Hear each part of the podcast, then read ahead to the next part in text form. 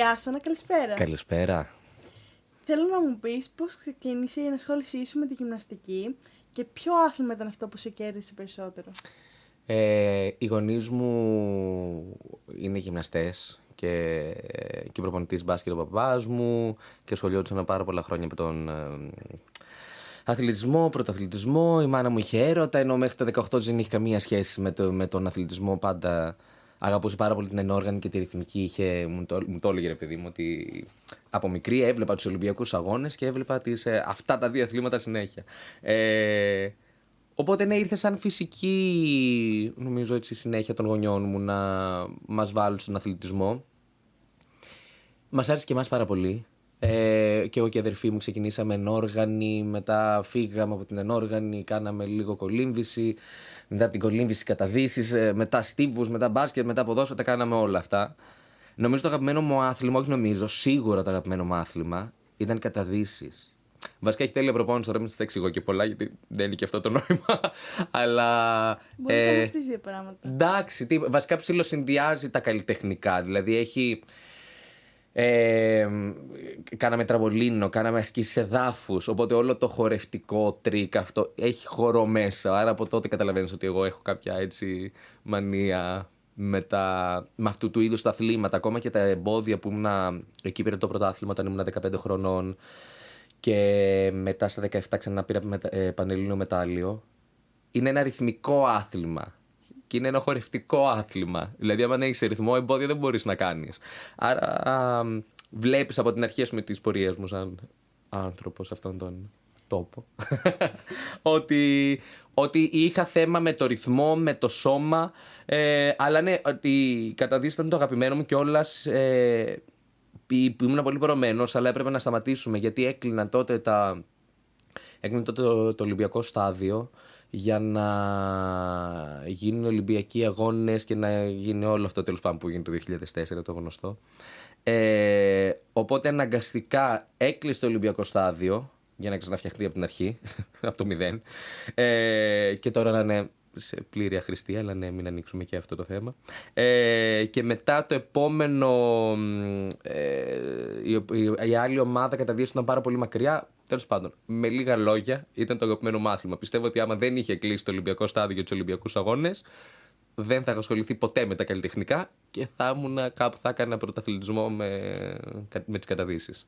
Αυτό. Και πώς αισθάνθηκες όταν πήρες τις πρώτες σου διακρίσεις; Εντάξει, ήταν νομίζω για μένα και για τη Δάφνη. Δάφνη είναι την αδερφή μου, έτσι παρένθεση. Ε, βασικά ήμασταν πολύ καλοί αθλητές.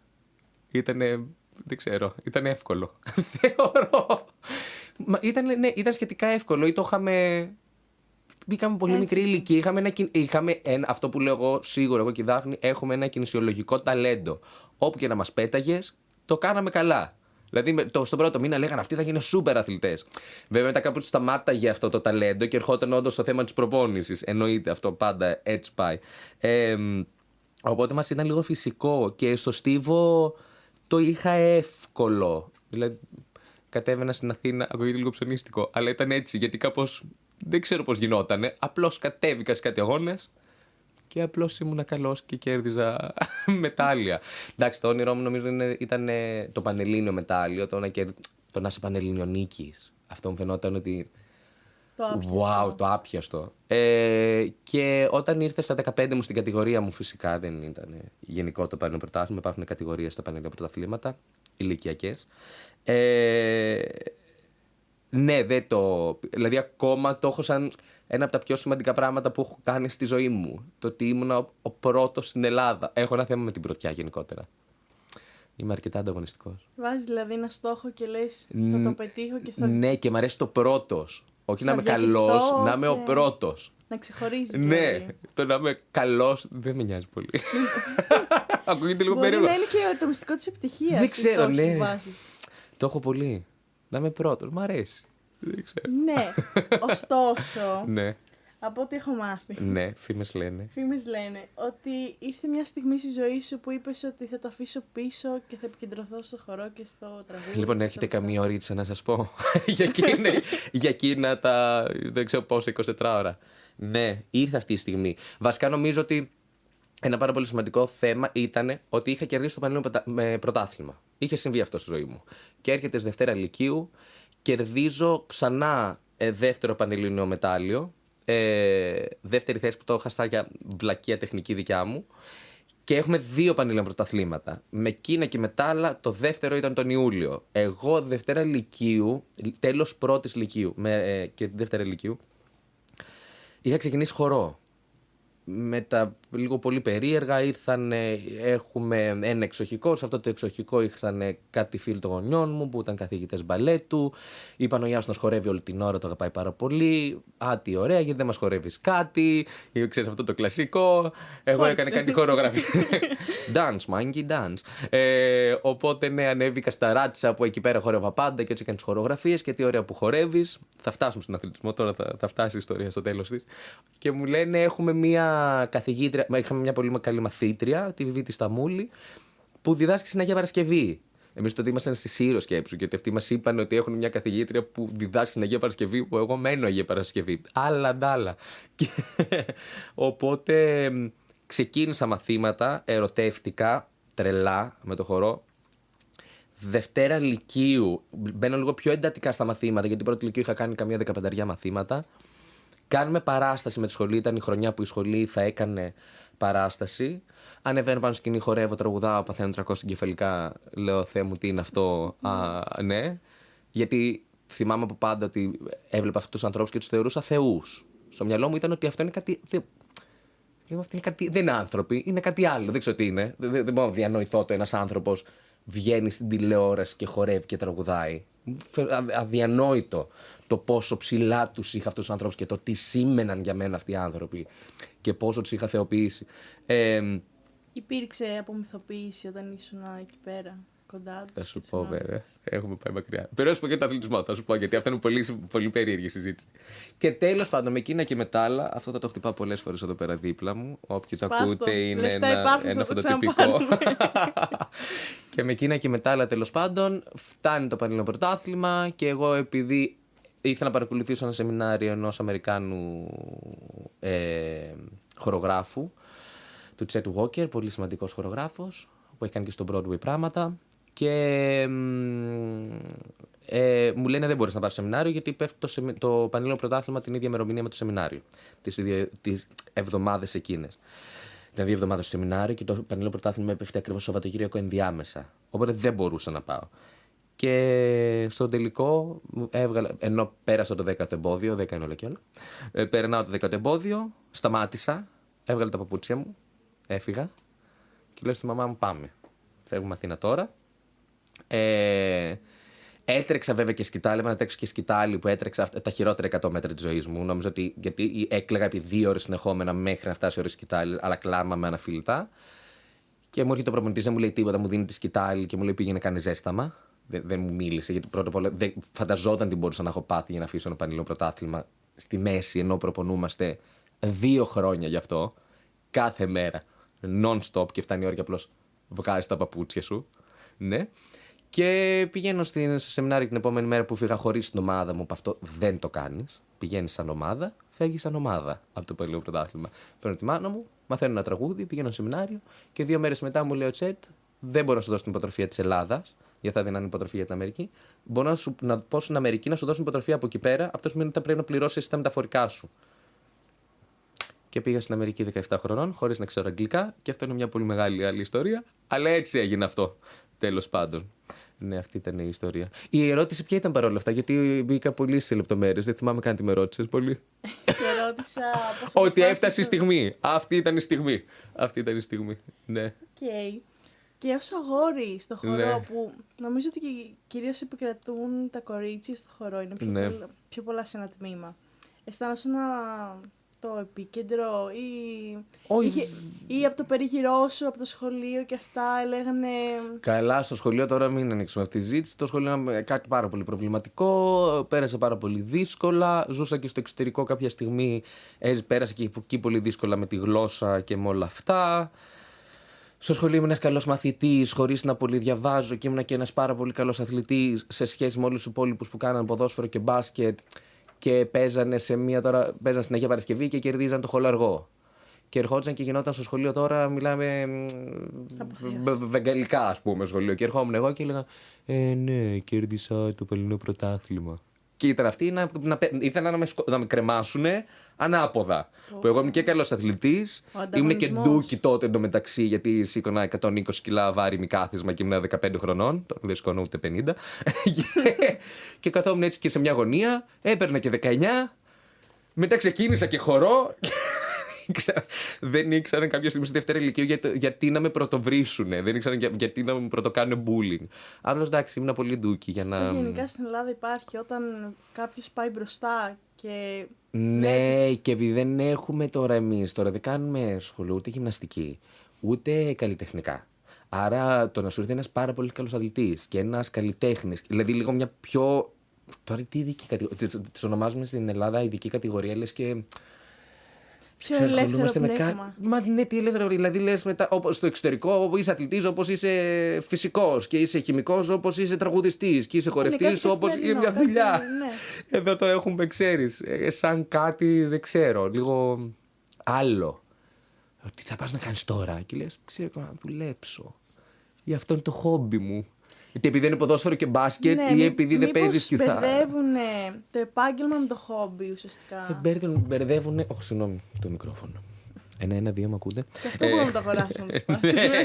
Εντάξει, δεν έχω τόσα λεφτά αυτή τη στιγμή. Πήγαμε κάτι διακοπές. Και είμαστε και άλλοι τόσου μήνες. Ε, γενικότερα, εντάξει, τώρα με το σχολείο και με τους επαγγελματικούς προσανατολισμούς και τι οι γονείς προσπαθούν να πείσουν τα παιδιά ότι πρέπει να κάνουν. Άρα τα παιδιά αντιμετωπίζουν έναν ολόκληρο χώρο σαν κάτι άγνωστο και δεν το καταλαβαίνουν. Και Άρα, σαν ένας άντρας που χορεύει στην Ελλάδα, είναι λίγο σαν ένας εξωγήινος, γιατί, γιατί να χορέψει ένας άντρας. Και γενικότερα στην Ελλάδα, αυτό που σκέφτομαι το τελευταίο καιρό, το ξέρετε και εσύ είμαι πάρα πολύ σίγουρος, δεν χορεύει ο κόσμος. Δεν τον ξέρουμε το χορό.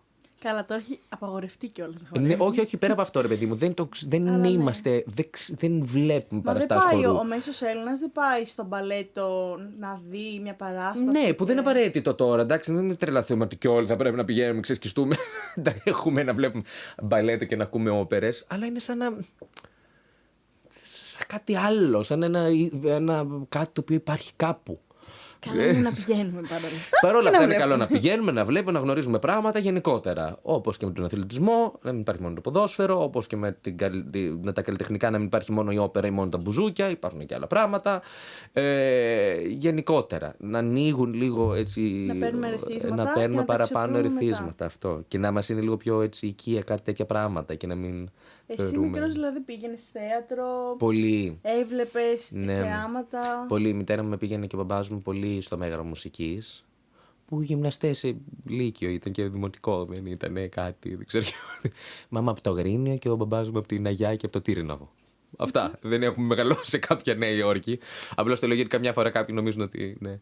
Ε, και το είχαν πολύ. Το να πάμε να δούμε μπαλέτο, να μας πάνε να ακούσουμε κάποια ορχήστρα. Δηλαδή, εμένα είναι η κλασική ιστορία που έχουμε πάει με τεσσάρων χρονών και ακούμε κάποια ορχήστρα και κοιμόμουν στο θέατρο στο Μέγαρο και κάποια στιγμή ε, έχουν παρακαλέσει ότι δεν θα κλάψει. Το ξέρουμε, λέει ότι Ιάσο δεν κλαίει, σας παρακαλούμε, αφήστε με. Άμα βγάλει το, οποιοδήποτε ήχο, έχουμε σηκωθεί πρώτη-πρώτη και έχουμε φύγει από την αίθουσα. Μπείτε, μπείτε και εγώ κοιμάμαι και αρχίζει και χειροκροτάει το κοινό και εγώ να κοιμάμαι, αρχίζω και χειροκροτάω. με κλειστά τα μάτια παρόλα αυτά. Οπότε από τότε εκτιμούσα. Λες πολύ χαζό, πώς ένα παιδί. Αλλά λες στον ύπνο μου πέντε χρονών άρχισα να χειροκροτάει και εγώ άρχισα να χειροκροτάω χωρίς να κλαίω. Ξέρω ότι πρέπει να κοιμηθώ άμα κουραστώ. Ότι δεν έπρεπε να κρινιάξω ότι κουράστηκα. Οπότε λες αυτό κάπως. ξέρεις, άρχισα να. Από πολύ μικρή ηλικία να εκτιμώ και να αγαπάω αυτό το χώρο. Παίζαμε και πιάνο, μας είχε ξεκινήσει η μαμά μου, η κολλητή της μαμάς μου ήταν καθηγήτρια πιάνου. Ουσιαστικά ήταν πάρα πολύ υποστηρικτική η οικογένειά σου. Ε, ναι, ήταν υποστηρικτική στο να δοκιμάζουμε τα πάντα. Και γενικότερα μας είχαν πει: Γίνε καθαρίστρια. Δεν με νοιάζει. Γίνε, δεν ξέρω κι εγώ τι. Μπορείς απλώς να το, να το σπουδάσεις. Και εντάξει, όχι απαραίτητα με την έννοια του χαρτιού.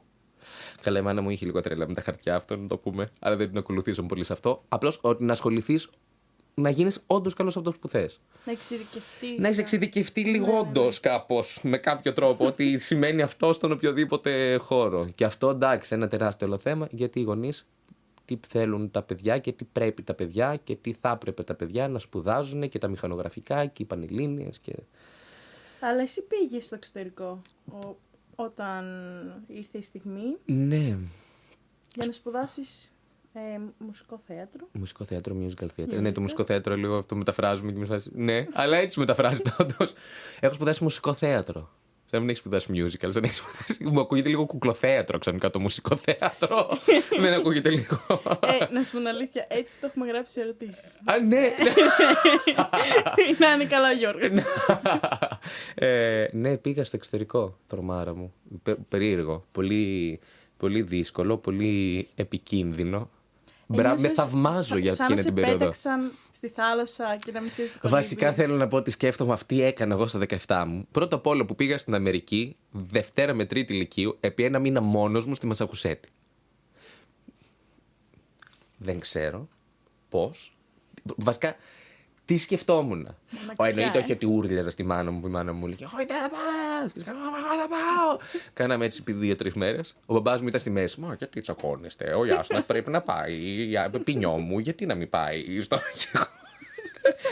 και να μην σε μη μιλάς! Και δεν κάνω μάνα μου. Κλασική ελληνική οικογένεια. Ναι, ναι. Ο Ιάσονα, η Αγία Η Παρασκευή μάνα μου έξω, υπάρχει. η οποία εντωμεταξύ δεν είναι ότι δεν ήθελε. Δηλαδή τώρα εννοείται ότι λέει ο Ιάσονας που πήγε στην Αμερική. Το και ο Ιάσονας και ο... τότε. Δεν καλύτερα να τη μαχαίρωνα, α πούμε. Δεν ξέρω, να την- Να την τεμαχίζαμε, να την βάζαμε για κατάψυξη. Δεν πιστεύω ότι το προτιμούσε αυτό να με στείλει στην Αμερική. Ναι, ότι μπήκα στο αεροπλάνο. Κατέβηκα στο JFK. Έτσι λέγεται στην στη Νέα Υόρκη. Βέβαια με περίμενε και η ξαδερφός μου που έμεινε στη Νέα Υόρκη, αλλά μετά ο ξαδερφός μου με έβγαλε. σε- πή- Πήγε, Τι σε, να κάνεις πέταξε σε ένα αυτός. λεωφορείο και πήγα στη Μαζαχοσέτη. δηλαδή δεν ήταν. Αλλά ναι. Πολύ ωραίες ιστορίες τότε. Αλλά πήγα στο εξωτερικό και μετά γυρνώντας. Εννοείται με το που γυρνάω μετά από 10 μέρες είχα ιδιαίτερο μαθηματικά. Πολύ όμορφα. Για τις Πανελλήνιες. Α, έδωσε Πανελλήνε Ξα... κανονικά. Αρχικά θα- μα φτάνει πρώτα απ' όλα Σεπτέμβριος και λες Τρίτη Λυκείου Πανελλήνιες. Είχα ξεκινήσει τώρα, μόλις έχω παρατηρήσει τον πρωταθλητισμό, που δεν το πολύ έχω παρατήσει. Δηλαδή, σκέψω ότι με το που δίνεις, κα- τελειώνει το Πανελλήνιο πρωτάθλημα, νομίζω μετά. Δεν ξέρω, κάναμε, αν κάναμε μια εβδομάδα. Κάτι κάναμε λίγο, λίγο από θεραπεία να ηρεμήσουν τα πράγματα. Και μετά το Σεπτέμβρη. Το επικοινωνούσες ότι έλεγες. Τη... Γιατί συνήθως όταν αφήνουμε κάτι δεν λέμε το παράτησα, το άφησα. Λέμε Α, έκανα ένα διάλειμμα ή κάτι. Δεν έτσι». ξέρω, όχι, ήταν πολύ έντονο όλο αυτό. Πρώτα απ' όλα αυτό ήξερα όλη μου τη ζωή. Να πηγαίνω να κάνω προπονήσεις. Αυτό μου άρεσε, αυτό αγαπούσα, αυτό ήθελα, αυτός ήταν ο στόχος μου. Εκεί έκλαιγα, εκεί πονούσα και έχω σπάσει τα πόδια μου και έχω σπάσει τις μέσες μου έχω- και έχω χαλάσει μα- η οικογένειά μου ε, χιλιάδες λεφτά για να μου φτιάξουν τις μέσες και τους τραυματισμού και τους μυς που έχουν κοπεί. Ενώ ήταν ένα πράγμα το οποίο το έκανα για. ήμουν 17 χρονών και το έκανα από τα 5 μου, 12 νέα χρόνια. σου Ούτε ζωή. 5, το 5 ξεκίνησε σοβαρά. Από πιο πριν ήμουν κάπου στα γυμναστήρια και έκανα κολοτούμπες. Οπότε ναι, δεν μπορείς να το. Εδώ τώρα δεν μπορώ να το αποδεχτώ ότι έχει συμβεί. Ε, και κάπως εκεί στην. Ναι, με το που έρχεται ο, ο γλυκός μου κύριος Οραγιάς και μου λέει Άσονα, δεν θα κάνουμε μάθημα σήμερα. Έκανα. Όχι, θέλετε να σου πω τι έγινε στη Νέα Υόρκη; και μου κάνει, «Άντε, πες μου. Και αυτό έγινόταν επί μερικούς μήνες. Μετά η μητέρα μου προσπαθούσε να πει στην καθηγήτρια του χορού μου να μου πει ότι δεν είμαι αρκετά καλός στο χορό. Που την- είμαι σε φάση ρε μαμά.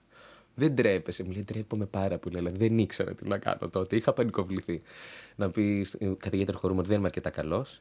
Ευτυχώς η αγαπημένη μου η Βιβί, καθηγήτρια του μπαλέτου μου, λέει δεν μπορώ να το κάνω αυτό, λέει η κυρία Πινιό, με τίποτα. Και μου βρήκαν σχολές στην Αγγλία και τον Ιανουάριο πήρα τη βαλίτσα μου μόνος μου. Πήρα άδεια από το σχολείο. Άδεια. Τι άδεια. Δεν πήγα στο σχολείο. Λέω εγώ φεύγω. Πήγα, έδωσα αντισιόν. Μόνος μου δεν μπορούσα να έρθουν οι γονείς μου. Επίσης δεν έχω ιδέα πώς έφτασα στο. Δεν, δεν ξέρω πώς έφτασα στο Bird College, γιατί είναι ε, στην άλλη άκρη του κόσμου στην Αγγλία. Είναι στο Λονδίνο, αλλά σε ένα. κο- Συγγνώμη, πήγα να πω κακιά λέξη. σε ένα χωριό τέλος πάντων. Και έπρεπε να φτάσω. Και έφτασα. Και μου λένε το τέλειο ότι.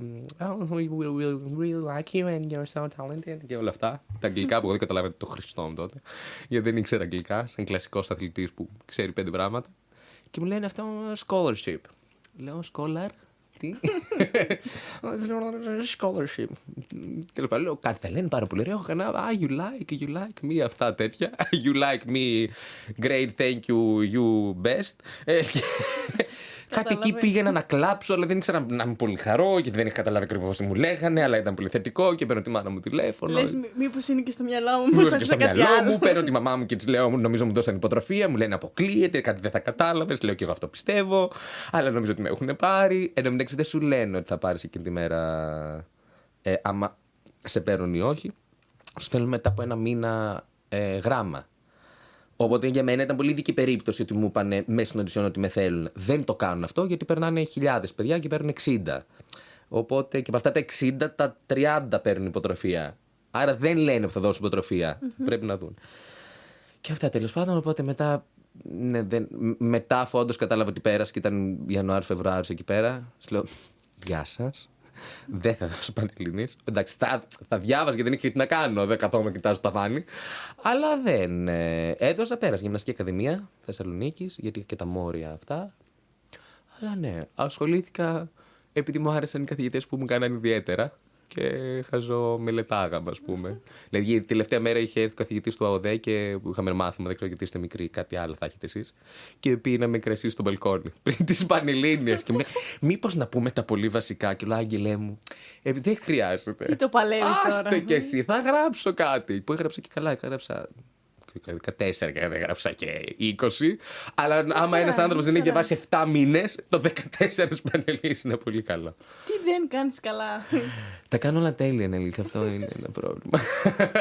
Μια που είπες για την οντισιόν. Ναι. Θες να πεις ένα-δύο tips; Μιλάω πάρα πολύ. Πω, πρέπει να, να συντομεύω τις απαντήσεις μου. Για πες μου, ναι, ναι. Έχω φυγιάσει τα θέματα. Θες να πεις ένα-δύο tips; Δεν έχω κανένα tips γιατί είμαι ο χειρότερος της οντισιόν. Θέλω να λιποθυμήσω, δεν μπορώ να τραγουδήσω, είναι ο χειρότερος εφιάλτης της ζωής μου. Προτιμώ κάποιος εκείνη την ώρα να έρθει με μπαζούκα να με πυροβολήσει, αλήθεια. Άρα. Όσο ψύχρεμα στο είπα τώρα, σκέψτε αυτό επί χίλια να παθαίνω κρίση. Ε, τρέμουν τα χέρια. Όχι, όχι έχω άγχος. Τρέμω. Δεν ξέρω αν έχεις δει έναν άνθρωπο πάνω μέχρι κάτω να τρέμει. Να τρέμει ολόκληρος. Αυτό παθαίνω εγώ τώρα, ενώ που είμαι 29-30, όχι. Α, και τώρα. Ε... Δεν, ενώ... δεν φτιάχνει ποτέ, στρες, δεν ξέρω πώς φτιάχνει. Όχι. Ε. Αυτό με την οντισιόν. Θέλεις να μας πεις ναι. γενικότερα, ποια είναι η διαφορά του θεάτρου με το musical; Γιατί Α. πολλοί το μπερδεύουν και λένε, Ε, ας βάλουμε και. Και λίγο κάποιου να χορεύουν και να τραγουδάνε ναι, και ναι, ναι. έτσι. Κοίτα, στο θέατρο. Όχι. Τώρα μπορώ να πω και βλακεία θεωρώ. Το λίγο από το κεφάλι μου το βγάζω αυτά, αλλά όντως έτσι είναι. Ε, στο θέατρο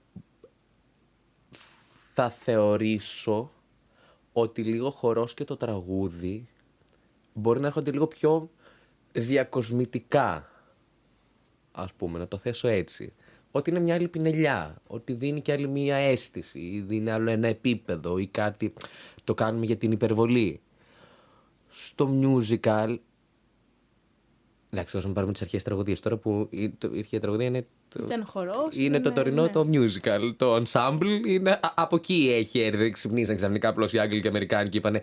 Καλά, πώς δεν βάζουμε τραγούδι και χορό στο musical. στο θέατρο. Ενώ από εκεί ξεκίνησε και έτσι έγινε. Δεν το έχω ψάξει πολύ, αλλά φαντάζομαι είναι φαντάζομαι ναι, ναι. φυσική συνέχεια των πραγμάτων και της τέχνης.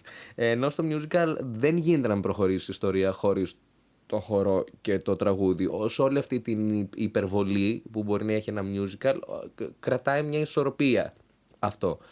Εννοείται να είναι ένα πολύ πιο commercial είδος ε, το musical. Δεν μπορεί να είναι υπερβολικά εσωστρεφές ας πούμε. Υπάρχει μια εξωστρέφεια πολύ. Απλώς εντάξει λίγο έχουμε μπερδευτεί λίγο στην Ελλάδα με το πολύ glitter και με το πολύ πούπουλο.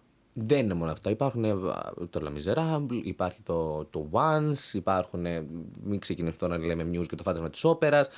Τελείωτη σειρά πραγμάτων που δεν είναι απλώς. Πιο minimal. Πιο minimal. Εντάξει, το φάντασμα της όπερας όχι τόσο, λίγο πήγα εκεί πέρα, αλλά ενώ ότι δεν είναι οι πιο σοβαρές μουσικές, mm-hmm. πιο οπερετικά. Δεν είναι τόσο θέαμα. Ναι, δεν είναι ξαφνικά ότι μόνο. Α πούμε τώρα, ναι, άμα πας να δεις το Σικάγο, θα δεις μόνο ανθρώπους να χορεύουν και να τραγουδάνε τελείωτα γιατί κάποιες σκότωσαν κάποιον και λες ναι, ok. Okay.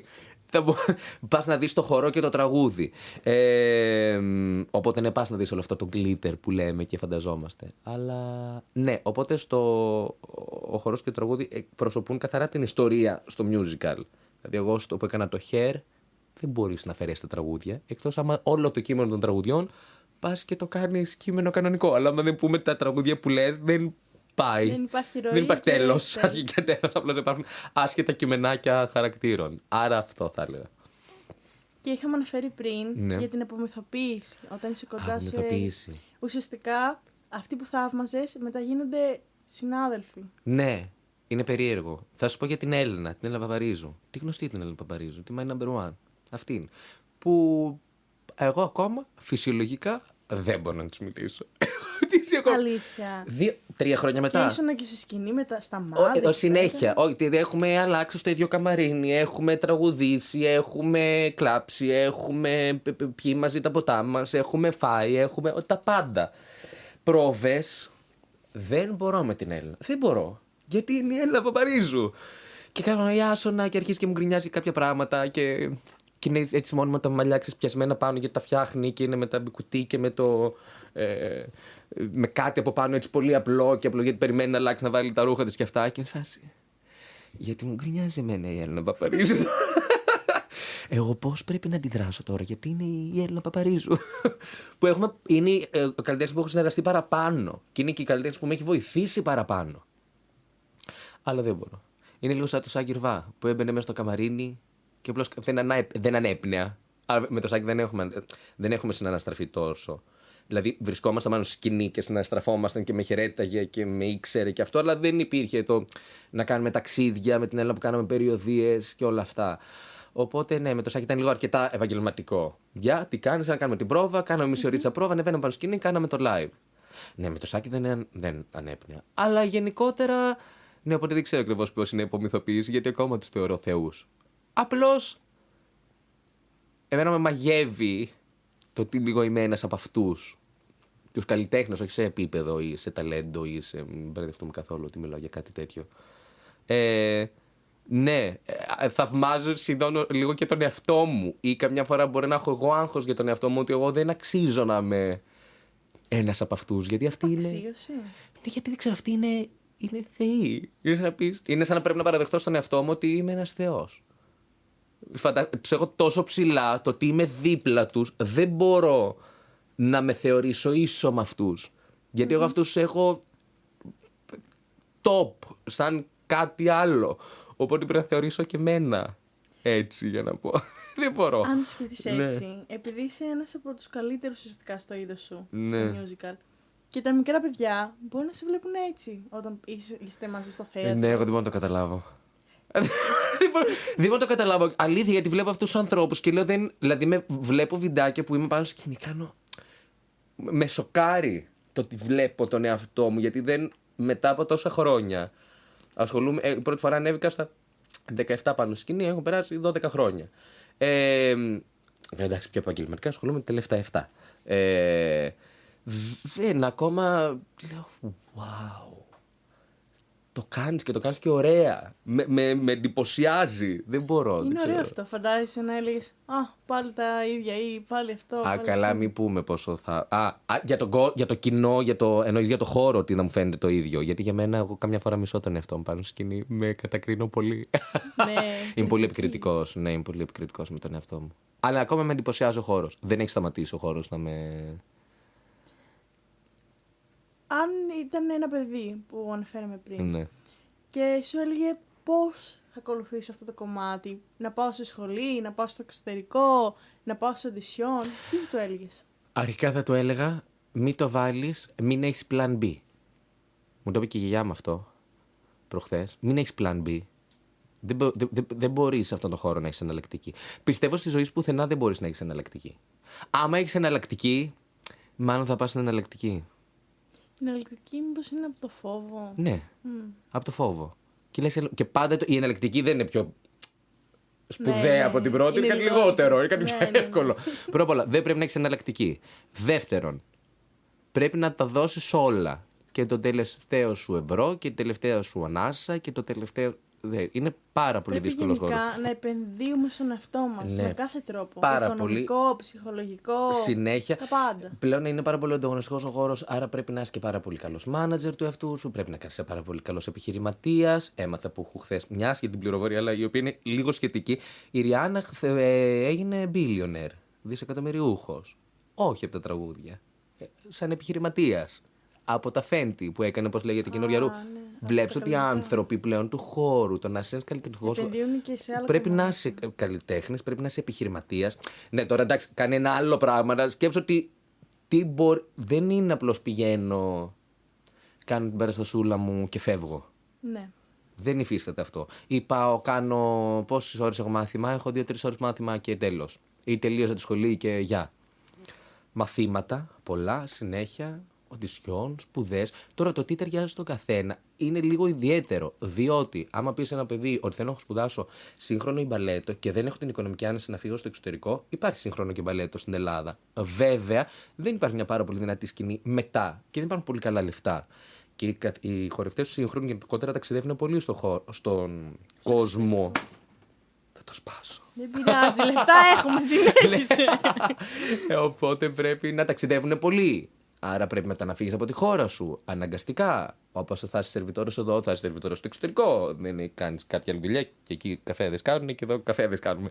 Ε, ή το εξωτερικό που μας φαίνεται τόσο πολύ μακρινό. Και εγώ έφυγα από τη δικιά μου τρέλα και λέω που πάω και οι γονείς μου ναι, δεν είχαν 40.000 ευρώ να δώσουν για το πανεπιστήμιο και πήρα 40.000 ευρώ υποτροφία.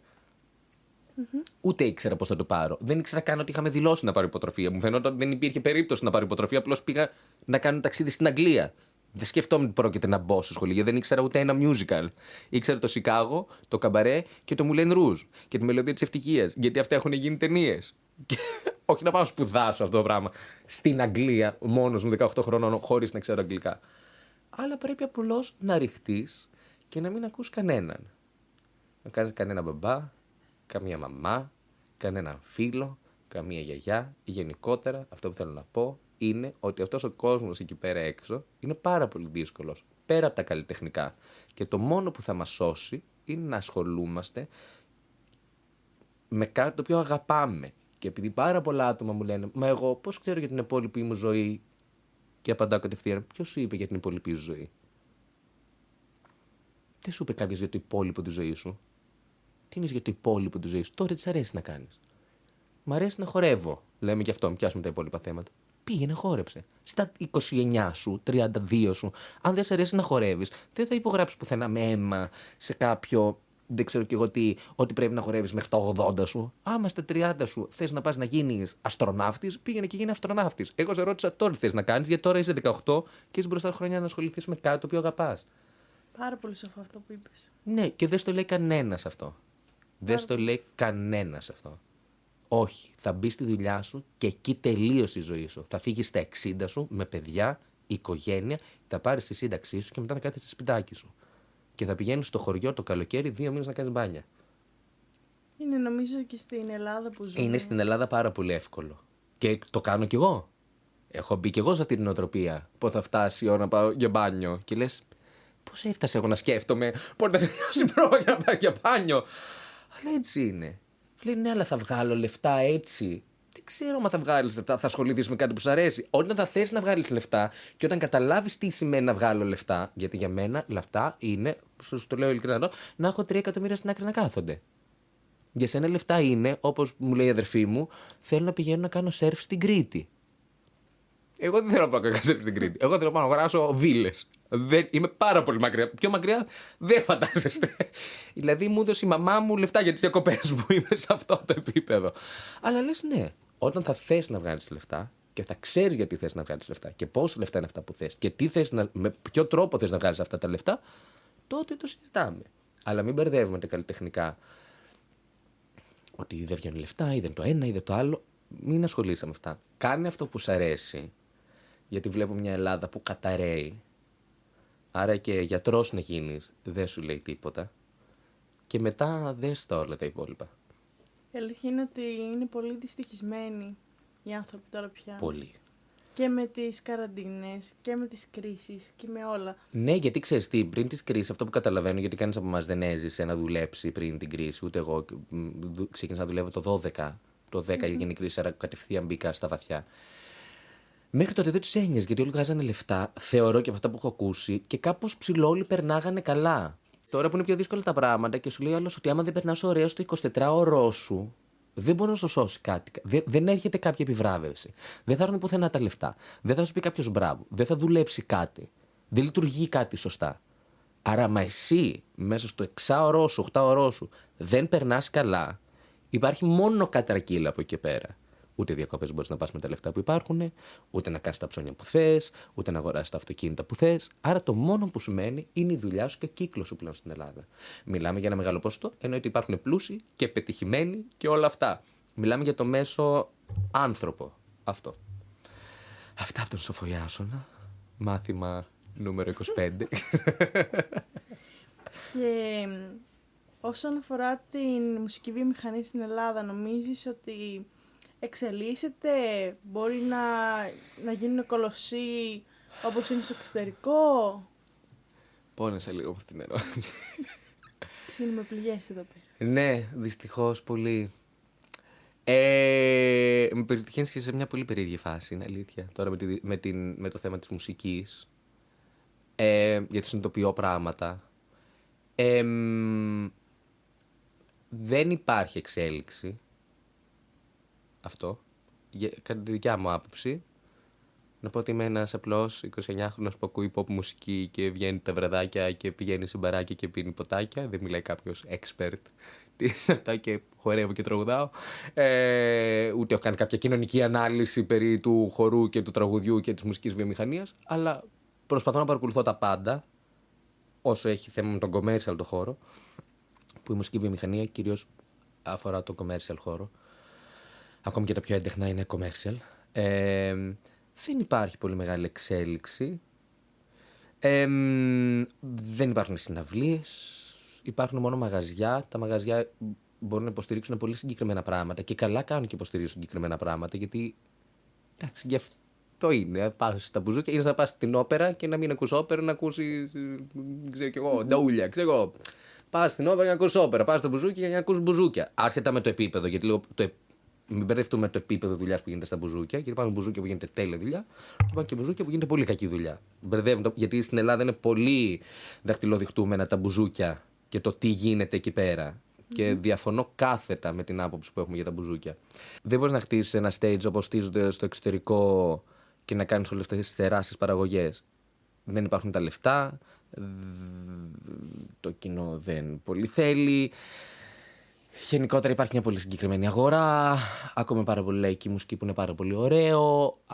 Εμένα δεν μου αρέσει και δεν την ακούω, αλλά γιατί να μην αρέσει σε κάποιον άλλον.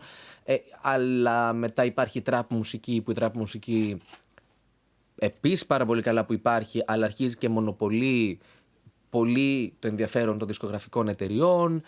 Η pop μουσική δεν προωθείται, δεν πολύ αγαπάται από το κοινό, γιατί δεν ξέρω το καταλαβαίνεις πάρα πολύ καλά από το ότι δεν έχουμε pop καλλιτέχνε. Δεν έχουμε. Είναι δύο-τρει και αυτοί ήταν. Τέλος. Είναι η Τάμπτα, η Φουρέιρα, η Παπαρίζου, ο Ρουβάς, η Ντέμι, η Ζωζεφίν.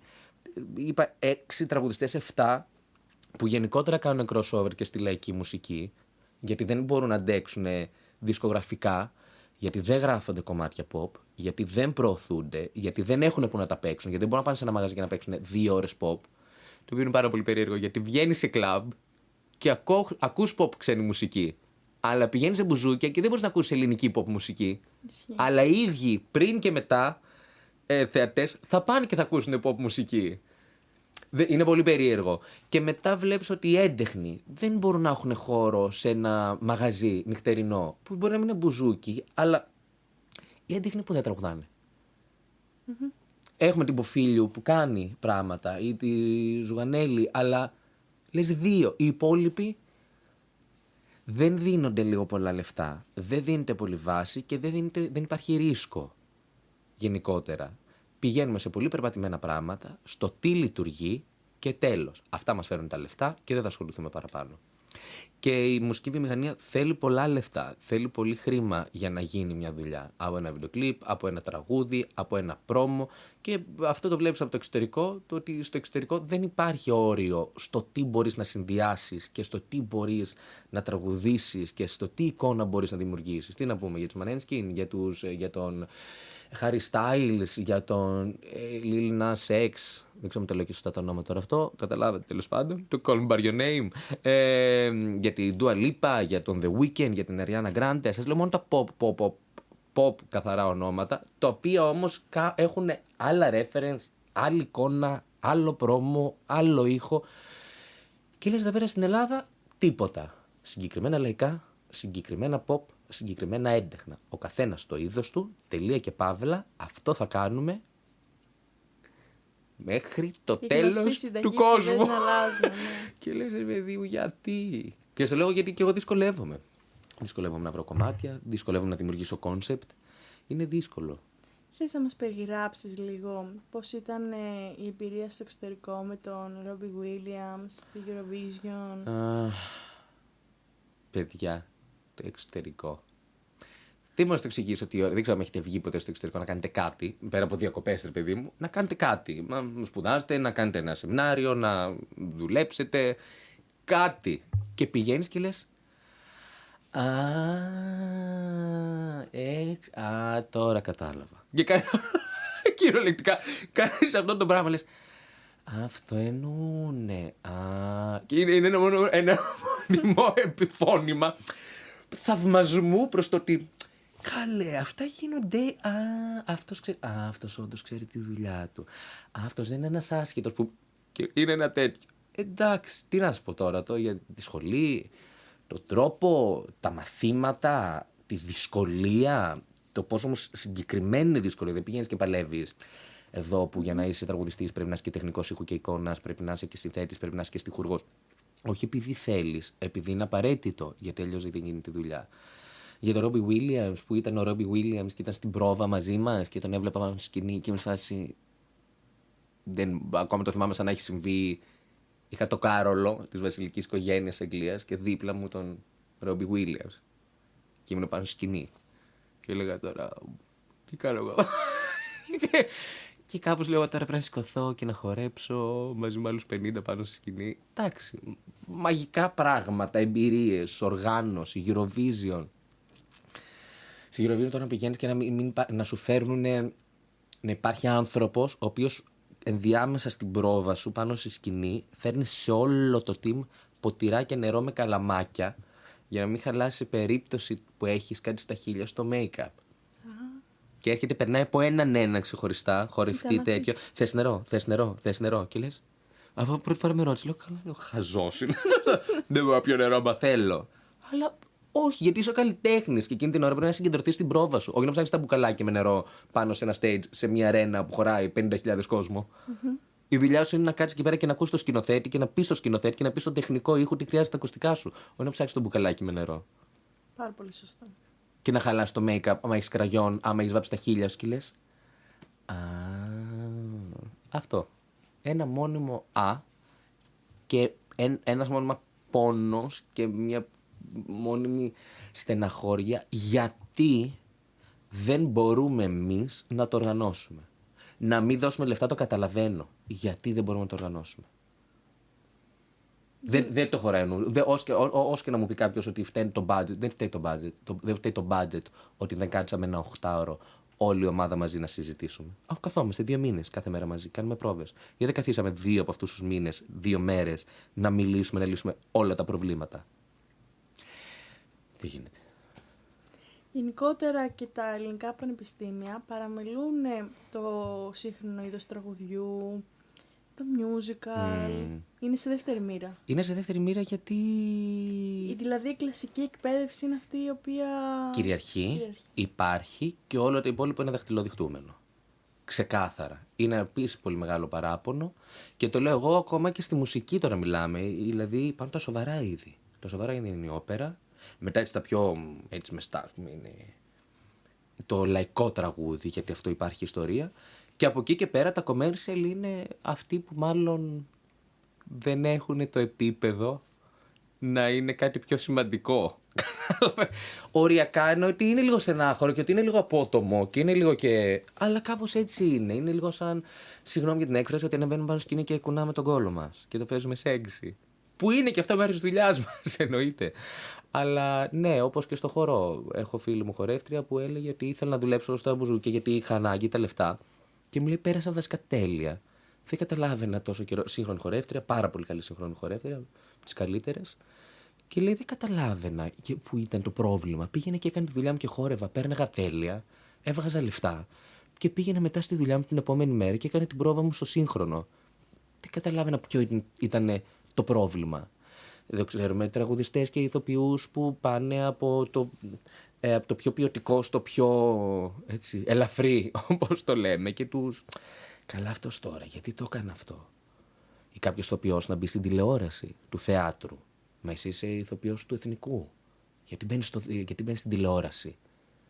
Όλο αυτό το commercial χώρο τον έχουμε σαν να τον υποβαθμίζουμε και τον. Ε, περιθω... Ναι, τον απαξιώνουμε πάρα πολύ. Όλα, όλα, όλα. Οπότε όλος αυτός ο χώρος από μόνος του πηγαίνει 15 βήματα πίσω. Και λες, αυτός ο χώρος όμως έχει τα λεφτά. Που αυτός ο χώρος, άμα αναπτυχθεί από αυτούς που έχουν ταλέντο, θα βγάλει τα δεκαπλάσια λεφτά. Και το κοινό θα μάθει και θα δει και θα ανοίξει αγορά. Και ο σύγχρονος χορό θα υπάρχει στα μπουζούκια με τέλειους χορευτές. Η Σελήν Διόν στο Las Vegas σύγχρονου χορευτές έχει. 50, όχι 3 commercial χορευτές. Πού είστε οι σύγχρονοι χορευτές; Και οι σύγχρονοι χορογράφοι να πάρουν ένα μαγαζί σοβαρά και να το κάνουν τέλειο. Οποιοδήποτε δεν κρίνω τους σύγχρονους χορευτές, ενώ όλη αυτή η τέχνη, γιατί δεν μπορούμε να τη συνδυάσουμε. Και ο commercial κόσμος να μπει και, και στο πιο εναλλακτικό θέατρο και στην πιο εναλλακτική μορφή χορού, ας πούμε, ή τραγουδιού. Λίγο, να πάρει κάτι από αυτό. Γιατί μετά και αυτός ο χώρος έχει αρχίσει λίγο να χάνει τη λάμψη του, θεωρώ, οι εναλλακτικές ε, σκηνές. Γιατί έχουν λίγο βυθιστεί στην εναλλακτικότητα. Και έχει χάσει και αυτό λίγο τη μαγεία του. Και λες, κάπου και εκεί δεν χρειάζεται λίγο μια μικρή μαγεία. Πέρα από το πολύ εναλλακτικό.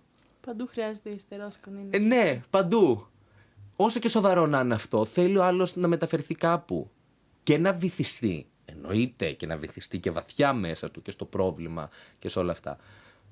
Παρ' όλα αυτά. Γενικά μας έχει φάει σοβαροφάνη. Ναι. Και όχι σοβαρό. Και μετά από το πολύ σοβαρό πάμε στο πάρα πολύ τρά. Και μετά λες κάπου λίγο ενδιάμεσα. Υπάρχει ένα τεράστιο πράγμα και μια τεράστια αγορά. Και να ανακαλύψουμε ατελείωτα πράγματα.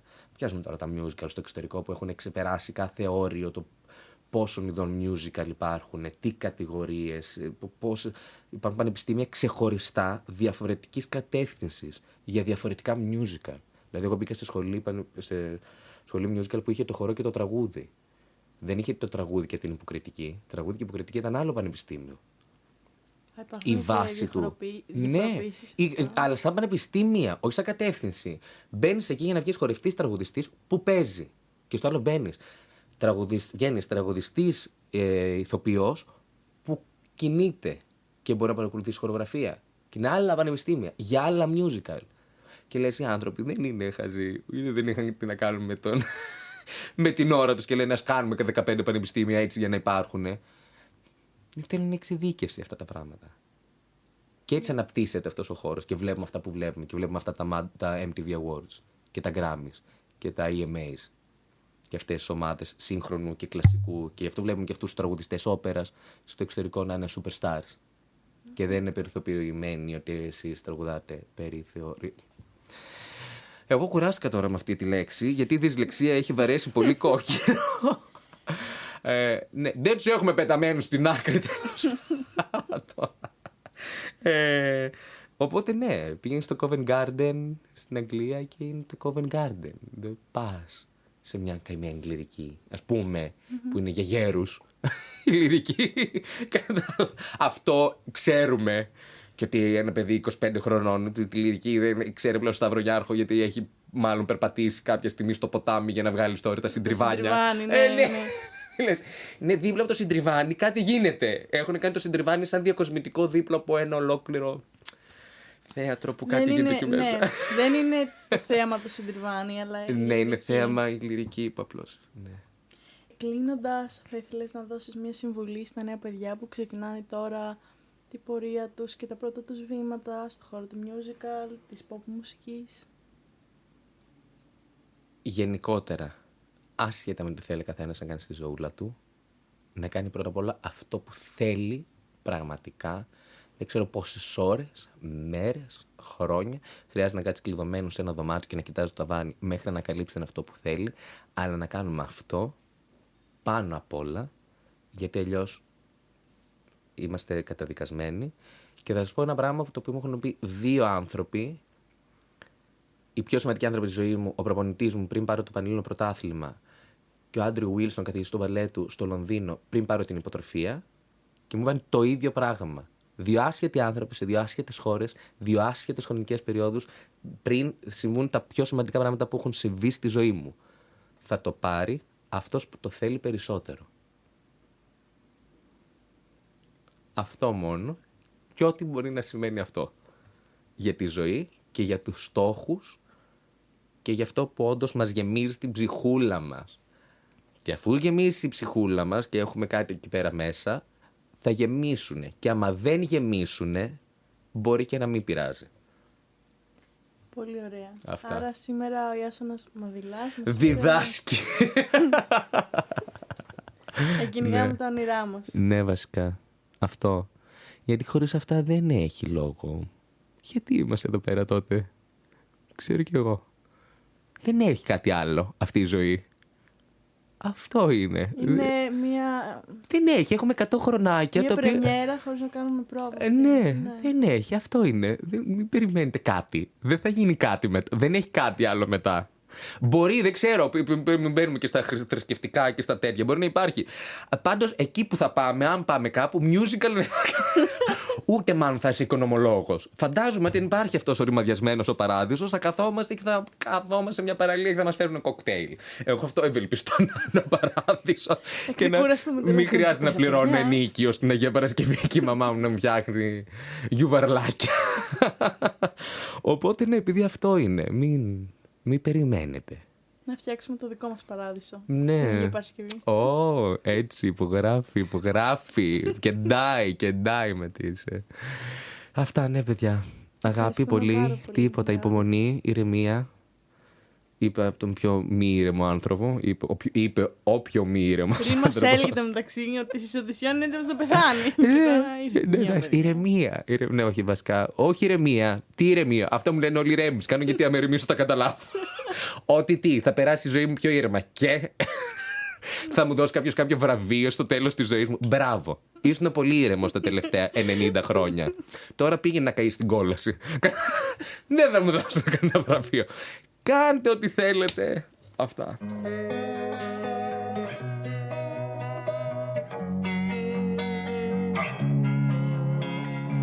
Losing time, I'm fading fast. I just wanna make it last. Try to let go of the past. I close my eyes, embrace the blast. Sleepless nights and headaches stack. Restlessness to hell and back. What's my purpose? What do I grab? A slippery surface, a heart attack.